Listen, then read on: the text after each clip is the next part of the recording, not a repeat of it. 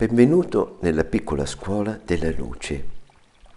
Stai ascoltando un podcast quale accompagna questo percorso e ti porta stasera all'incontro Zoom. Per ulteriori informazioni trovi tutto su www.romena.it. Buon ascolto, buona giornata e a stasera.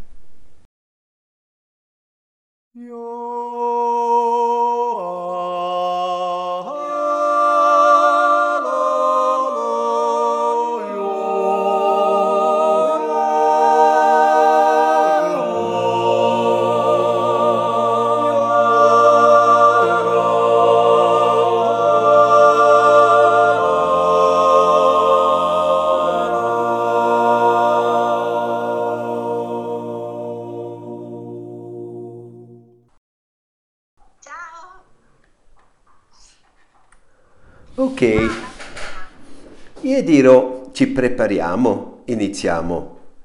Bentornati alla piccola scuola della luce e della pace interiore.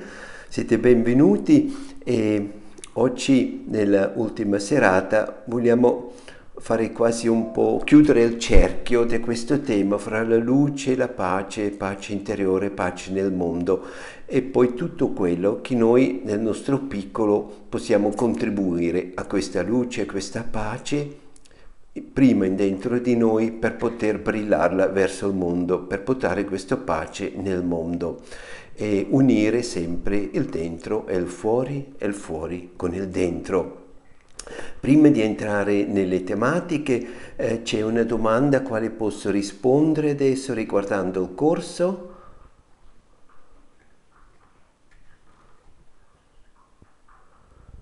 Sembra di no, tutto a posto, benissimo, così eh, possiamo entrare in tema.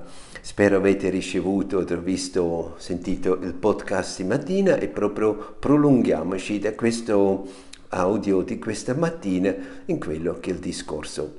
Ieri, in questa serata, abbiamo concluso guardando cosa potrebbero essere i radici su quale io appoggio, da quale nasce la pace nel mondo e quali sono mie radici su quale io mi fido, da quale io trovo nutrimento per le mie opere di pace, le piccole opere di pace di tutti i giorni nel mondo, la pace nel mondo che porto, permettendo libertà, permettendo un spazio di crescere, permettendo anche i cammini di riconciliazione, proprio per nutrire la pace, le mie piccole opere. E lì abbiamo detto, sono poche cose, poche e buone e molto salde, su quale possiamo appoggiare davvero l'impegno per la pace è qualcosa che è importantissimo, è necessario, è un'opera continua, è qualcosa di fragile e ognuno di noi può aiutare questo. Non dobbiamo deluderci o demoralizzare delle grandi impegni contro la pace, ogni gesto verso la pace è un gesto prezioso. Quella famosa goccia nel mare o noi che siamo quella onda nel mare, il mare dell'umanità. Allora, sono partito, faccio solo una piccola ripetizione, siamo partiti dall'idea esiste un'etica umana quale possiamo condividere nella famiglia umana, fra tutti noi, un'etica in quale tutti possiamo riconoscerci. Vuol dire che questa etica logicamente deve essere aperta e ci sono tanti, tanti che lavorano una etica umana e si cerca proprio quello che ci unisce, quale tutti possiamo riconoscere. E uno dei punti, un fondamento no, delle opere di pace. Seconda radice per me molto forte e importante, sentirsi parte della famiglia umana, o chiamato Ubuntu, la consapevolezza dell'interdipendenza, la consapevolezza ognuno di noi può aiutare di avere più qualità di vita nella famiglia umana. Tutti noi possiamo essere operosi per la comunità, per la famiglia umana, per la pace. Anche l'azione più piccola che fa regnare pace, libertà, spazio di crescere, riconciliazione, amore. Anche l'opera più piccola, l'azione più piccola, entra nell'umanità, nel corpo dell'umanità, è una piccola opera. Tante volte a Quolle, l'ho detto quando eravamo seduti sulla scala davanti alla chiesa, forse abbiamo concluso un'esperienza di comunità, di, di silenzio, quante volte ho detto questo che abbiamo fatto non l'abbiamo fatto solo per noi, l'abbiamo fatto anche per l'umanità, l'abbiamo fatto anche per chi non può fare questo. Sono piccole opere e qui non dobbiamo avere un dubbio. Questo è un contributo e nessuno la può togliere. Certo non pretendo io come piccolo uomo posso cambiare il mondo, questo no, ma io come piccolo uomo posso arricchire il mondo, questo sì, ogni giorno. Poi un'altra radice è quella non si può negare perché esiste. Attraverso l'ONU tutte le nazioni si sono messe insieme dopo la guerra e hanno creato una carta, i diritti umani, una carta come anche le nazioni si comportano l'uno davanti all'altro, come conviviamo insieme, la multilateralità. In questa carta tanto è definito e questo è un documento, questo è un accordo quale le nazioni hanno fatto insieme, quale è una base della convivenza delle nazioni. Voglio dire un accordo nella famiglia umana fra le varie nazioni, come vivremo insieme. Il rispetto di questa carta è un fondamento per la pace. Bello conoscerla, bello ricordarsi e bello anche prendere posizione quando viene tradito o negato, come succede via, via, via, e senza rendersi conto anche le nostre nazioni sono partecipi alla negazione di questa carta. Per esempio uno, ogni nazione ha dichiarato proprio la volontà di non attaccare l'altra nazione. Per esempio questo è un accordo molto chiaro, se non è attaccato non attacca da sé. E così, conoscere quella carta ci fa molto chiarezza e non possiamo farci spiegare un X per un U o farci spiegare una mucca e un cavallo. Quando ci spiegano di fare le guerre preventive non accordate nell'ONU, questo vuol dire di spiegarci una mucca e un cavallo, ma invece una mucca non è un cavallo. E questo logicamente conoscenza di quello ci porta a protestare, per esempio quando si fa la pace, la marcia della pace da Perugia a Assisi o quando eravamo a Roma contro la guerra in Iraq, queste sono manifestazioni di cittadini consapevoli, partecipi, che si alzano e protestano e non vogliono partecipare a una cosa così. Un'altra radice è la nostra fede. Se è la fede cristiana, o anche un'altra fede, la nostra fede, il nostro cammino di religione, quale abbiamo scelto, che è una via per crescere, eh, ci porta alle opere di pace. E la nostra fede, come sottolinea tantissimo Desmond Tutu, ma anche tanti altri, deve portare un'opera, deve nutrire un'opera, deve esprimersi in un'opera. Se no, la fede solo per se stesso non è una fede. Per quello vuole anche dire non posso declararmi cristiano e rimanere muto, zitto di fronte alle ingiustizie o ai gesti immorali, inetici, ingiusti, quale sta facendo il governo verso i cittadini. Se sono in una situazione così, non posso dire ormai è così o è sempre stato così, Storicamente può darsi si può dire così, ma se io vorrei esprimere la mia fede cristiana non posso partecipare a questo, per forza devo alzare la voce e dare un segno di non approvare e non partecipare a questo ed impegnarmi per le opere di giustizia. Io apprezzo tantissimo tutti questi preti religiosi, suore che lavorano nelle periferie e lottano ogni giorno e fanno proprio un'opera per la giustizia. bravissimi. Se penso a Alex Zanotelli, meravigliosa questa opera che sta facendo. Sono figure a quale possiamo veramente guardare. Ci sono tante altre figure, non solo cristiane, che stanno semplicemente zitti quando accadono le grandi tragedie e si nascondono nel pregare. Allora la nostra fede può essere una buona sorgente, una buona radice per le nostre opere di pace quando diventano azioni per la pace e per la giustizia. E vedete qui essere credente non è soltanto un, un'attività, non si esprime solo con le attività umanitarie o spirituali, ha anche una dimensione politica e sistemica, almeno nell'alzare la voce per chi viene trattato in maniera ingiusta, chi viene aggredito, quale sua vita viene repressa, eccetera. Questa è un po' la parte forte del, della fede.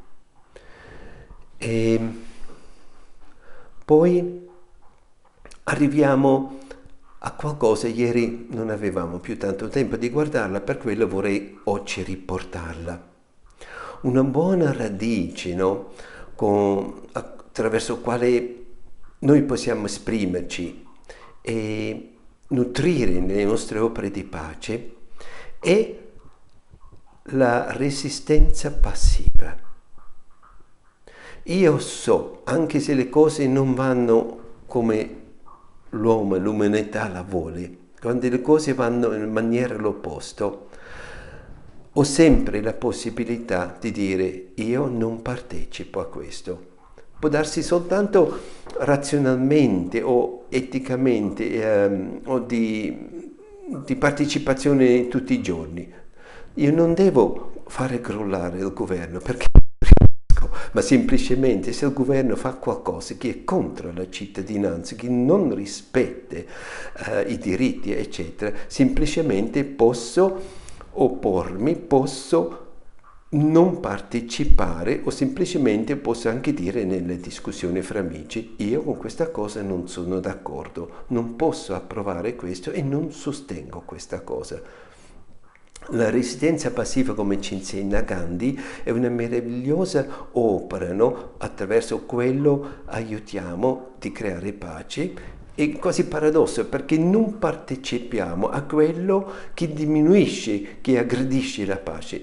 Con me questa cosa no, io non partecipo a questa, mi escludo di questa cosa. E logicamente questo vuole coraggio, vuole autenticità e vuole anche avere la disponibilità di non essere conformo. E questa è la grande trappola per tutti noi, perché abbiamo una grande tentazione dentro di noi, un, forse un bisogno di sentirsi conformo con gli altri. Se io faccio cosa fanno tutti tutto è a posto.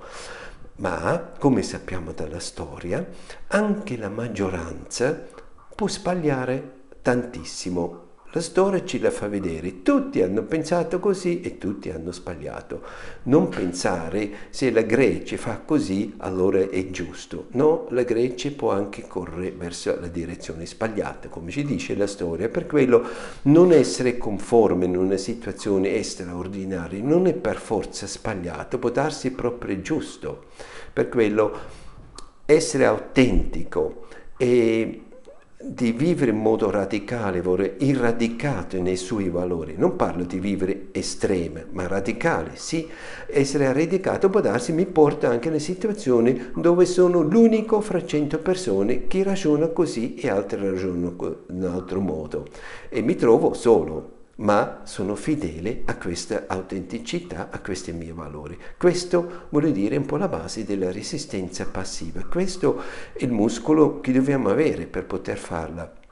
Ma sapete, eh, questo porta, porta risultati. Se guardate nell'India adesso, un anno i contadini hanno fatto le proteste, hanno fatto le lotte, un anno non sono state veramente ascoltate, ma adesso dopo un anno il primo ministro ha mollato ha mollato e non ha imposto tutto quello che voleva imporre al sfavore di questi contadini. Lì questa resistenza passiva, la protesta, la lotta ha portato davvero un risultato.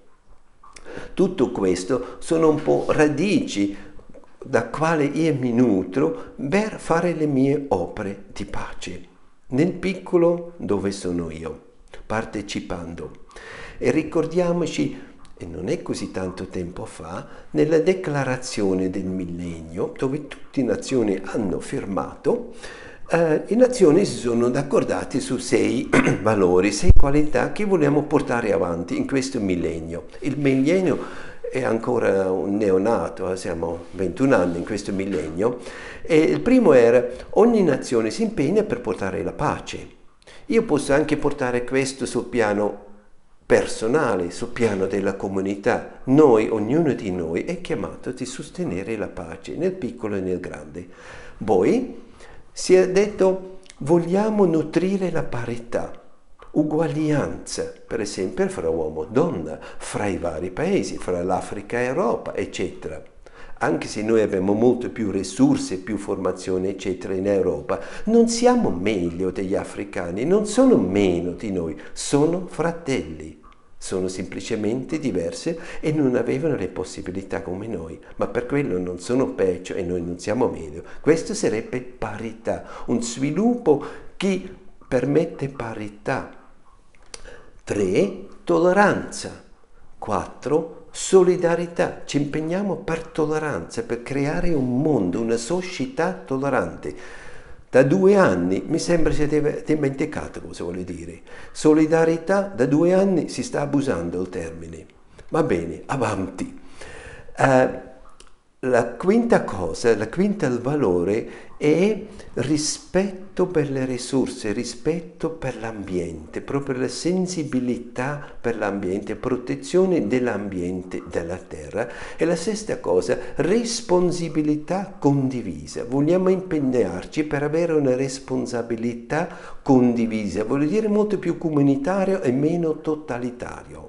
E queste erano le promesse che tutti noi, abbiamo, le nazioni hanno firmato 21 anni fa. Questo per me, logicamente, portato nel piccolo, nel cittadino, io in tutte le mie opere vorrei nutrire questi sei qualità, questi sei valori.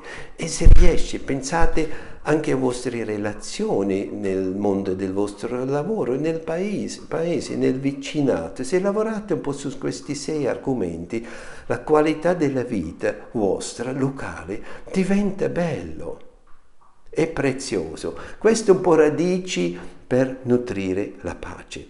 Adesso certo sono consapevole anch'io, ci sono certe situazioni, certe cose, quali non si può cambiare. E ci sono certe cose quali veramente con tutta la mia forza, con tutto l'ardore mi impegno per migliorare la qualità di vita, per cambiarla. Ecco, come dice questa famosa preghiera, Dio dammi la saggezza per distinguere quello che si deve accettare e quello che si può cambiare. Allora chiamiamo l'angelo della saggezza per ispirarci per essere con noi e per ispirarci in quel momento dove può darsi non abbiamo una risposta, dove la saggezza ci deve parlare. Marina, ti chiedo, ti facci godere questo testo antico.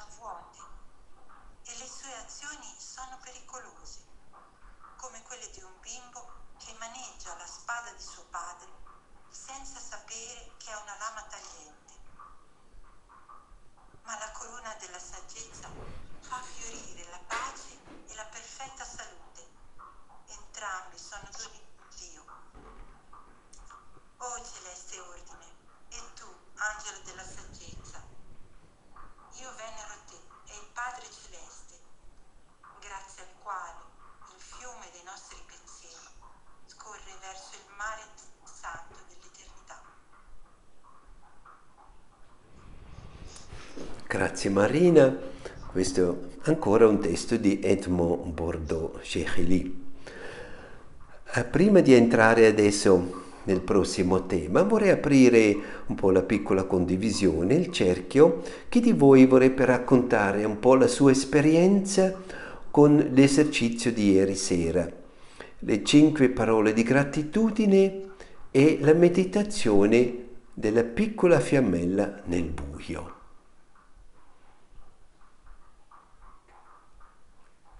Come avete vissuto questa esperienza? Chi vuole entrare?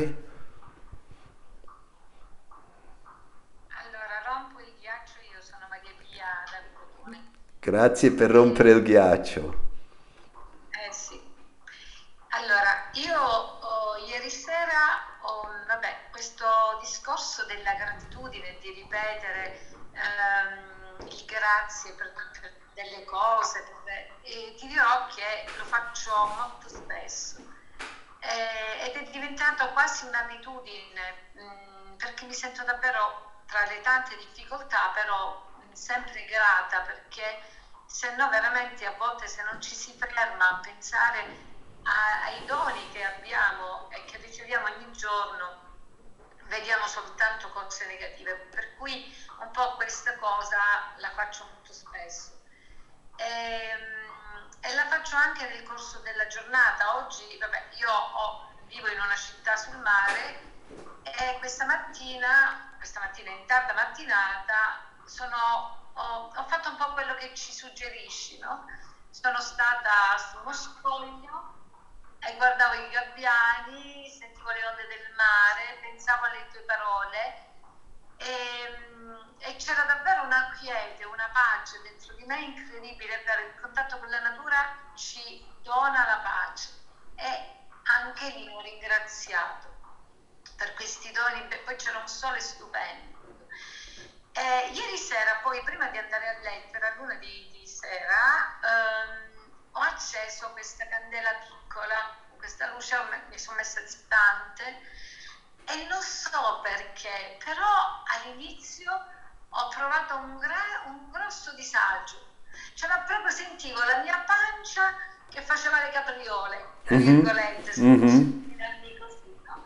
E mi è durato un pochino e ho capito che comunque c'era quella parte di cui io, forse nelle, nelle mie viscere, no? che insomma non ci stava molto comoda in questa situazione però sono stata lì, quieta, ci ho respirato dentro e, e ho cercato di cogliere le cose, un po' sono stata con gli occhi chiusi, però poi un po' ho cercato di guardare gli oggetti e piano piano che le emozioni insomma andavano scendendo, eh, non lo so, forse guardavo con una luce nuova, con occhi nuovi, anche il buio interiore no?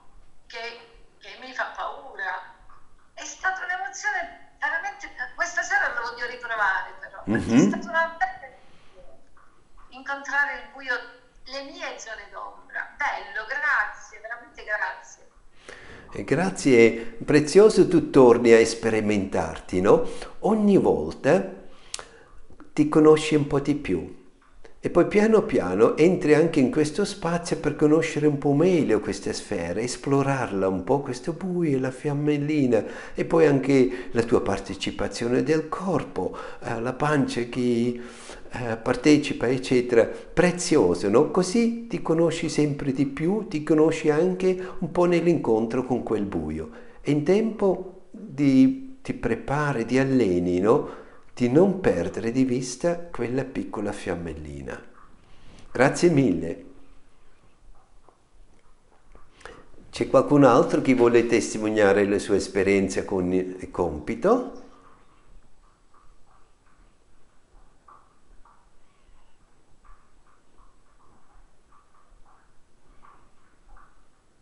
Sono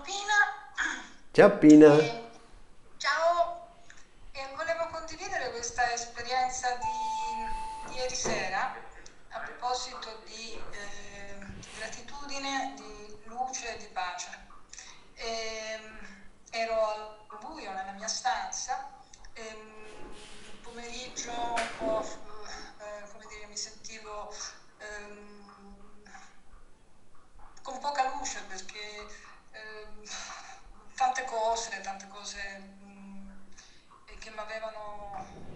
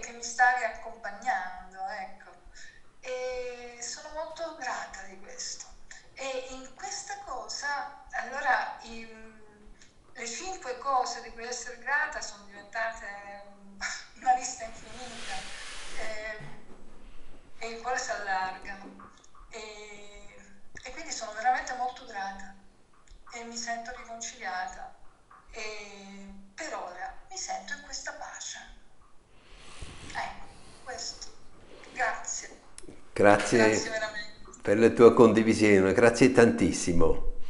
Grazie. Bene. Grazie a te. Grazie. Tiriamo fuori il nostro rombo. Tiriamo fuori quel foglio di ieri. L'avete a portata di mano? Ok. Tiriamo fuori il rombo, riguardiamolo un altro pochino vorrei approfondire. Questo rombo mi aiuta molto. E perché? Vediamo no, nel rombo questo legame, no? questo legame vivo, questa interdipendenza fra la pace, la libertà, la riconciliazione lo spazio per crescere. E dicevo ieri, questo vale per me stesso anche per la mia vita interiore, per la mia vita con me stesso, con la mia vita nel mondo, con la mia vita con l'altro e con gli altri. Um, in tutta questa dimensione no, eh, delle nostre dim- uh, relazioni vale, è applicabile, no? E come abbiamo detto, prima parto da me guardo me, mi conosco un po' meglio e poi permetto redimere pace dentro di me per essere anche pronto e preparato per eh, proporre la pace nel mondo, in dentro e fuori, come abbiamo sentito anche stamattina questo bellissimo testo corto, breve, tosto che ci ha letto la Betty eh, sul mondo interiore e esterno. Il lavoro interiore è così prezioso, l'introspezione sana, feconda, veramente il cibo per vivere in questo mondo. Uh, E come abbiamo detto, logicamente, l'introspezione proprio con l'intenzione per incontrare l'altro, il mondo e Dio. Come dice Buber, il ritorno a se stesso mi porta all'altro, la ricerca di Dio mi porta nella vita. Ecco, allora queste quattro qualità che stanno insieme, per quello eh, se Desmond Tutu dice siamo fatti per la libertà, vuol dire siamo fatti per la pace. La pace viene quando c'è libertà. Siamo fatti per la bontà, è uno dei suoi libri, We are made for goodness, eh, fatti per la bontà, la bontà proprio è libertà. Essere buono, generoso, altruista è libertà, è la mia libertà di essere generoso. Non è sbagliato, non sono stupido se sono generoso, anche se qualche volta me l'hanno detto, dice tu sei so, troppo puro, ma tu sei... Uh, sei stupidino no? per essere generoso con tutti. No, siamo fatti per la generosità. Tanti non lo sanno o non sono più fedeli a quello che è la nostra natura. Siamo fatti per la generosità, la natura è fatta per la generosità e così vuol dire libertà. Possiamo utilizzare questo per noi stessi. Adesso vedete, la cosa fantastica è se io non sento pace in me, non devo solo rilassarmi, avere la mia santa pace, come quando vado nella spa, così è una cosa bella, ma non è, vuol dire, questa è pace. Uh, posso pensare di trovare la pace entrando, facendo ulteriori passi nel spazio della libertà o dilatare lo spazio mentale, pratico, fisico, di vita per crescere quando il vestito è troppo stretto, cosa fa la serpe? Si spoglia per farsi crescere un nuovo vestito quale è adatto alla sua grandezza e così può vivere serenamente. Non rimane in quel vestito piccolo e rimane piccolo. No. O può essere anche proprio dedicarsi al processo della riconciliazione per trovare dopo pace. Per quello io propongo di pensare anche così se mi trovo veramente fuori dalla mia pace, come diceva Pina, ho perso la pace, quando sento c'è l'assenza di pace in me, c'è l'assenza di pace fra me e te, c'è l'assenza di pace fra me e noi, c'è l'assenza della pace nel mio mondo, c'è l'assenza della pace fra me e Dio. Quando sento manca la pace, non devo solo pensare devo avere pace o faccio qualcosa per avere pace, non posso anche pensare attraverso dedicarmi alla libertà, al processo della riconciliazione o semplicemente crescere in spazio di crescita, ritorna la pace. La pace non può essere perché manca qualcosa. Allora metto il mio sguardo amorevole verso il tema libertà, verso il tema spazio di crescere o verso il tema delle riconciliazioni. Così posso aprirmi e l'assenza della pace, non voglio dire un sintomo perché non vorrei problematizzare questa cosa o patologizzare, medicalizzare, assolutamente no, ma è quasi un segno io lo vedo più come invito. L'assenza della pace è un invito di fermarsi e di guardare meglio, l'introspezione. Tiro fuori il mio rombo e apro un po'. Non basta solo rilassare e dire adesso sono a posto. Ci aiuta a rilassare, così si ragiona un po' meglio. Giusto, va benissimo stare un po' nell'amaca e perdere un pomeriggio di tempo serenamente, ci aiuta, ma solo rilassare non ci porta alla pace. Può darsi proprio, e questo è l'invito dell'assenza della pace, di fermarsi a guardare meglio. E guardare se io sono chiamato di redimere la pace. Sentite bella la parola redimere, come l'usa molto Martin Buber, redimere la pace attraverso dedicarmi al tema libertà al tema delle riconciliazioni o di creare spazio per poter crescere. nell'interiorità, ma anche nel mondo della, dell'amore pratica per la vita, eccetera, eccetera. Allora l'assenza della pace come un invito di fermarsi e guardare dove posso redimere la pace, dedicandomi a questi temi. Tutti abbiamo la possibilità no, della introspezione e anche della autoeducazione, di aiutarci, di crescere. Tutti possiamo, mi dispiace un po' dirla, un lavoro, ma dedicarci a noi stessi. Non solo a noi, anche al mondo, ma non posso contribuire al mondo se non un pochino mi dedico anche a me stesso. Allora qui questo rombo per me è un modello, un strumento fantastico che mi aiuta anche nel momento della crisi di aprire un po' lo sguardo. Vi faccio un esempio, una metafora. Posso avere un foccarello, mettere il mio tre gambe sopra, mettere l'acqua in dentro, dopo un po' con questo bel foccarello, il tregambe è molto caldo e l'acqua bolle. Benissimo, l'acqua bolle. Immaginiamoci, questa è la mia ansia.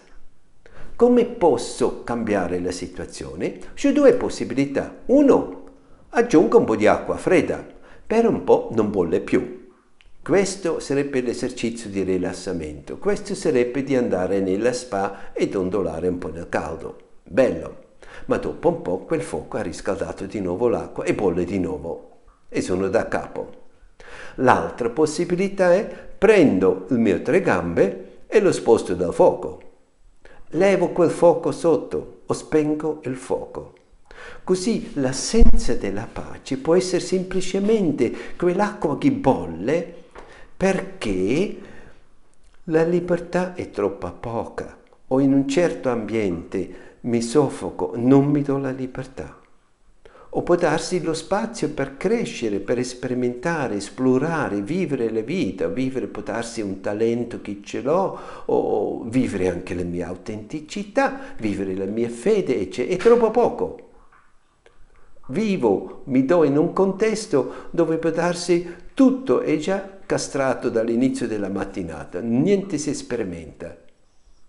E allora in uno spazio così non riesco a fiorire, non riesco a crescere e può darsi mi devo dedicare a questo. E così anche il grande processo della riconciliazione. Può darsi quello è levare quel fuoco e l'acqua non boglierà più e allora la pace ritorna. Credo di avermi spiegato abbastanza un po' per questa interdipendenza.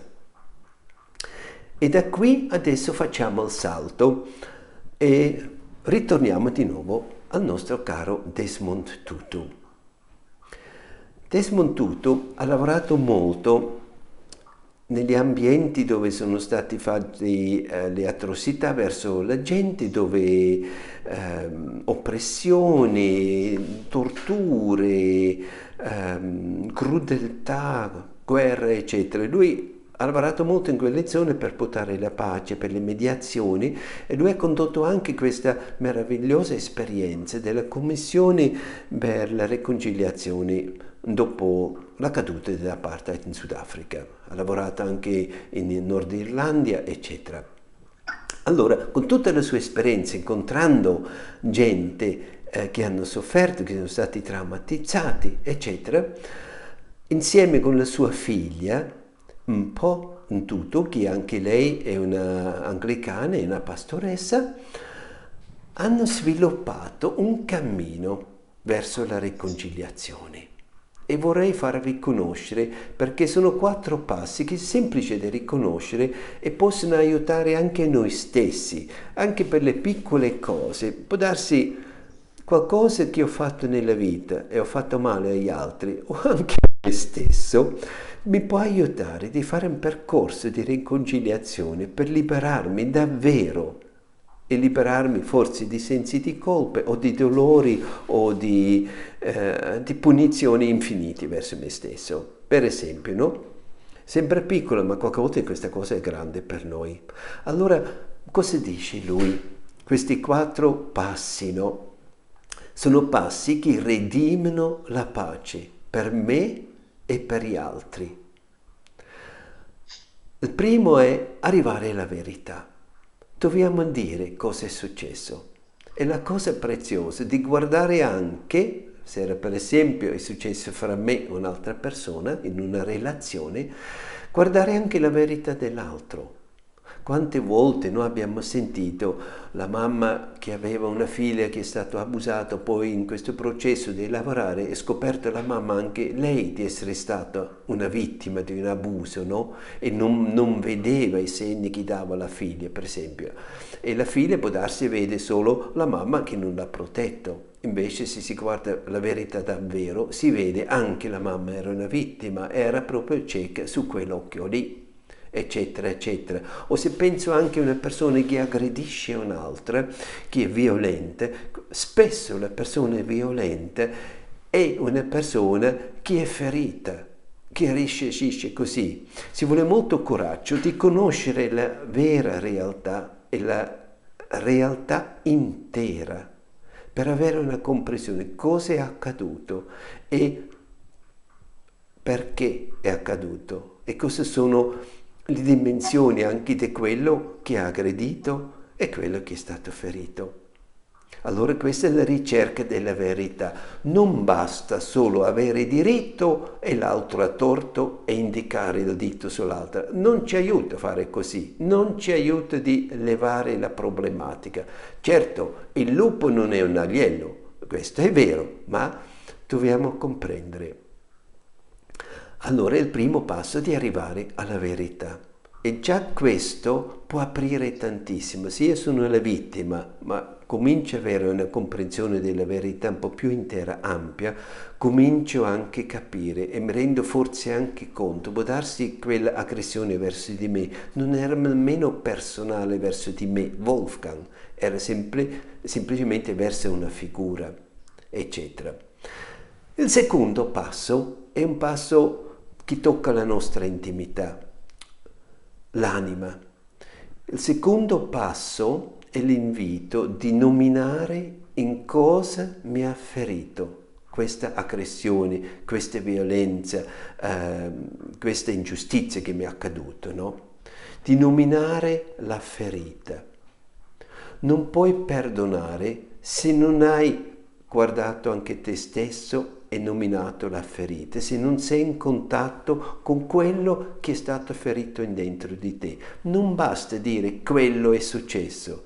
E in te cosa ha evocato questo? Cosa è ferito in dentro di te? Per ammettere proprio quel, quella dimensione di sé. Poi il terzo passo è già un cammino. Sono le pratiche di perdono. Quando ho scoperto questo attraverso la lettura del libro di Desmond Tutu, e ve lo consiglio, il libro del perdono, lui spiega molto bene e con tanti esempi anche, eh, è un'illusione di pensare io dono perdono a te e pum è fatto, o chiedo perdono e pum è fatto, e questo unico perdono eh, chi leva quasi una nebbia e poi tutto il sole è tornato. No, è un cammino, sono pratiche, è un tempo.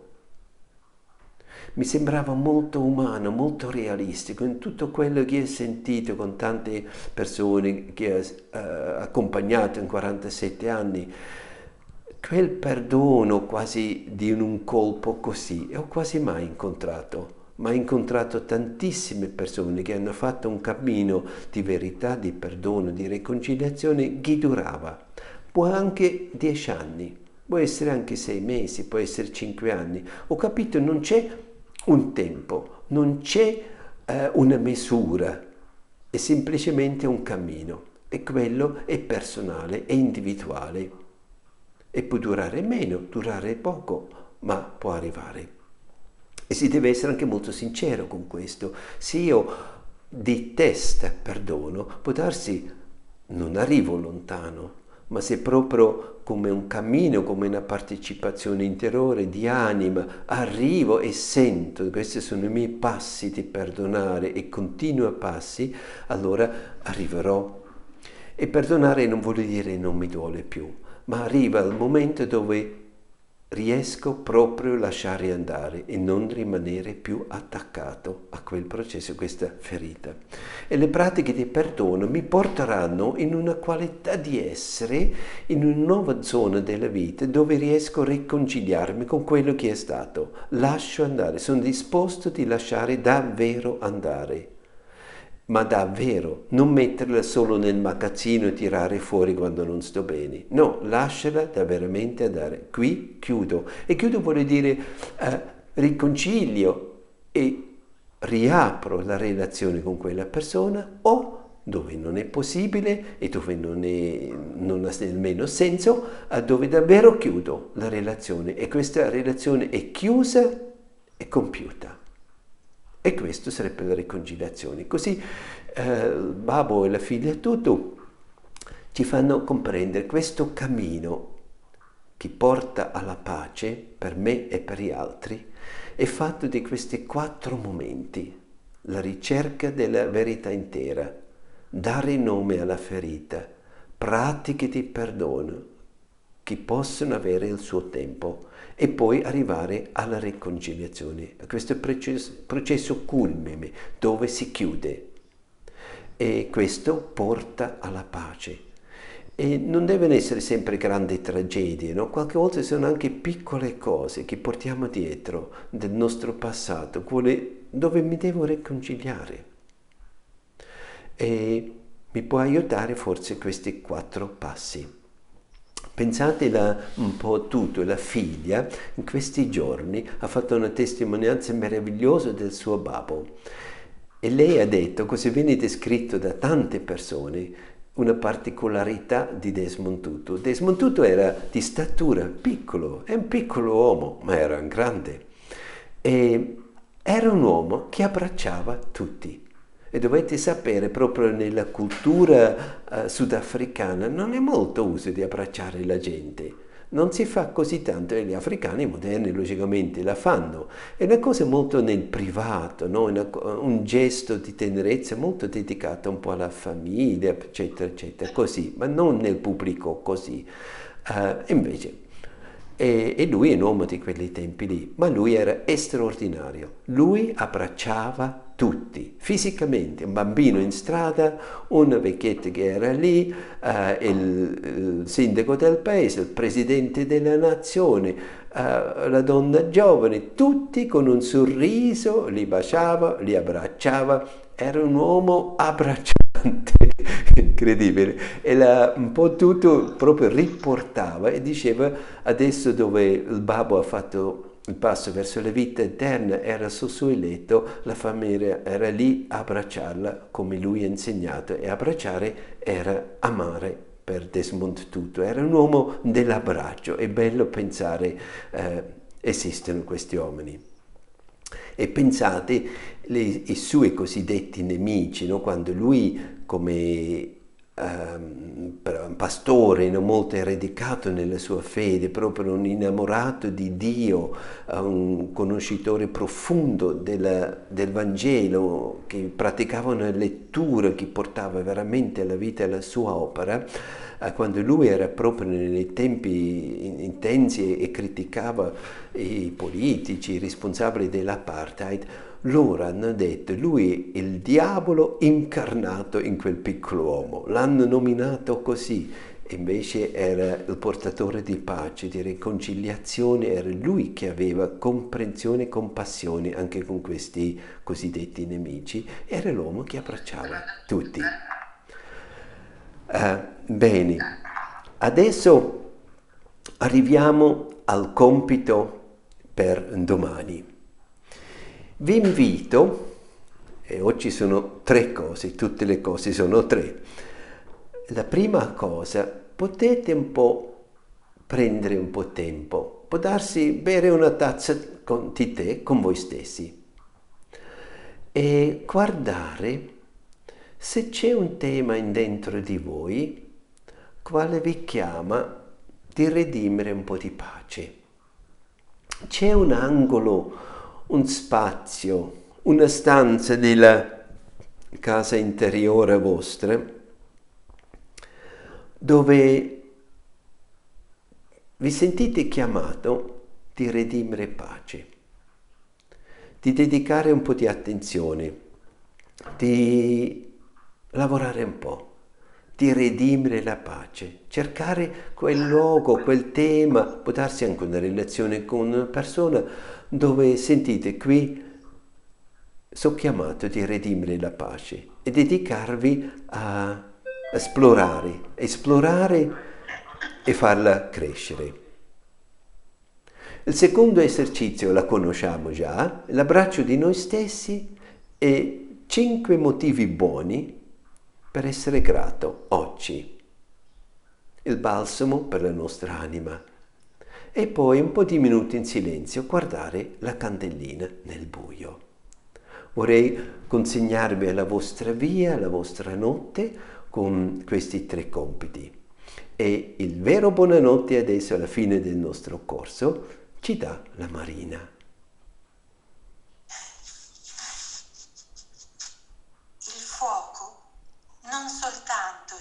dall'alto, ma sgorga dal profondo e fa parte del mistero del cosmo. Così lo spirito dall'alto e nel profondo è il principio di vita in noi.